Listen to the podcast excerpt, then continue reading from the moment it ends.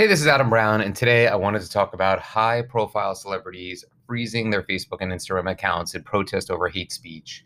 Now, I really think this is a uh, non issue for brands, but it's something that's in the news right now, and I think it's worth discussing.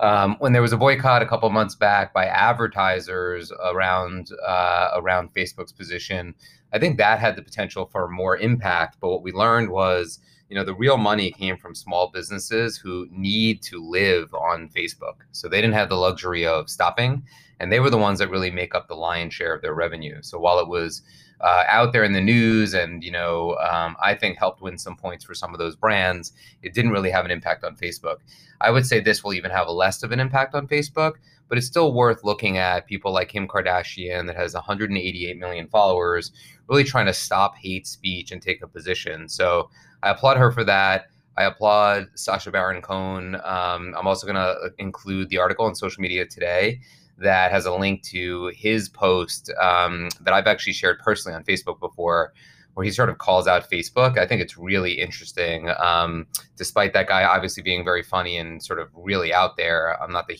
biggest fan of all time of his comedy but he seems to be a really solid person, very intelligent, and had a really good position on there. So you can definitely read that in the article.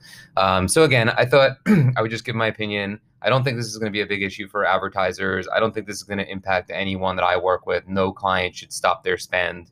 If anything, it might be one last push to get uh, cheap dollars before the election and before the Q4 rush, which is going to be very weird this year.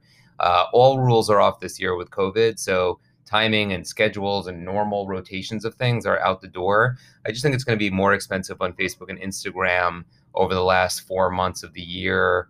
Um, and uh, you know anything that gives you a little bit of reprieve and uh, a little bit more for your money, I would actually recommend you take advantage of. So that's it for today on this topic. I'll see you out in the field.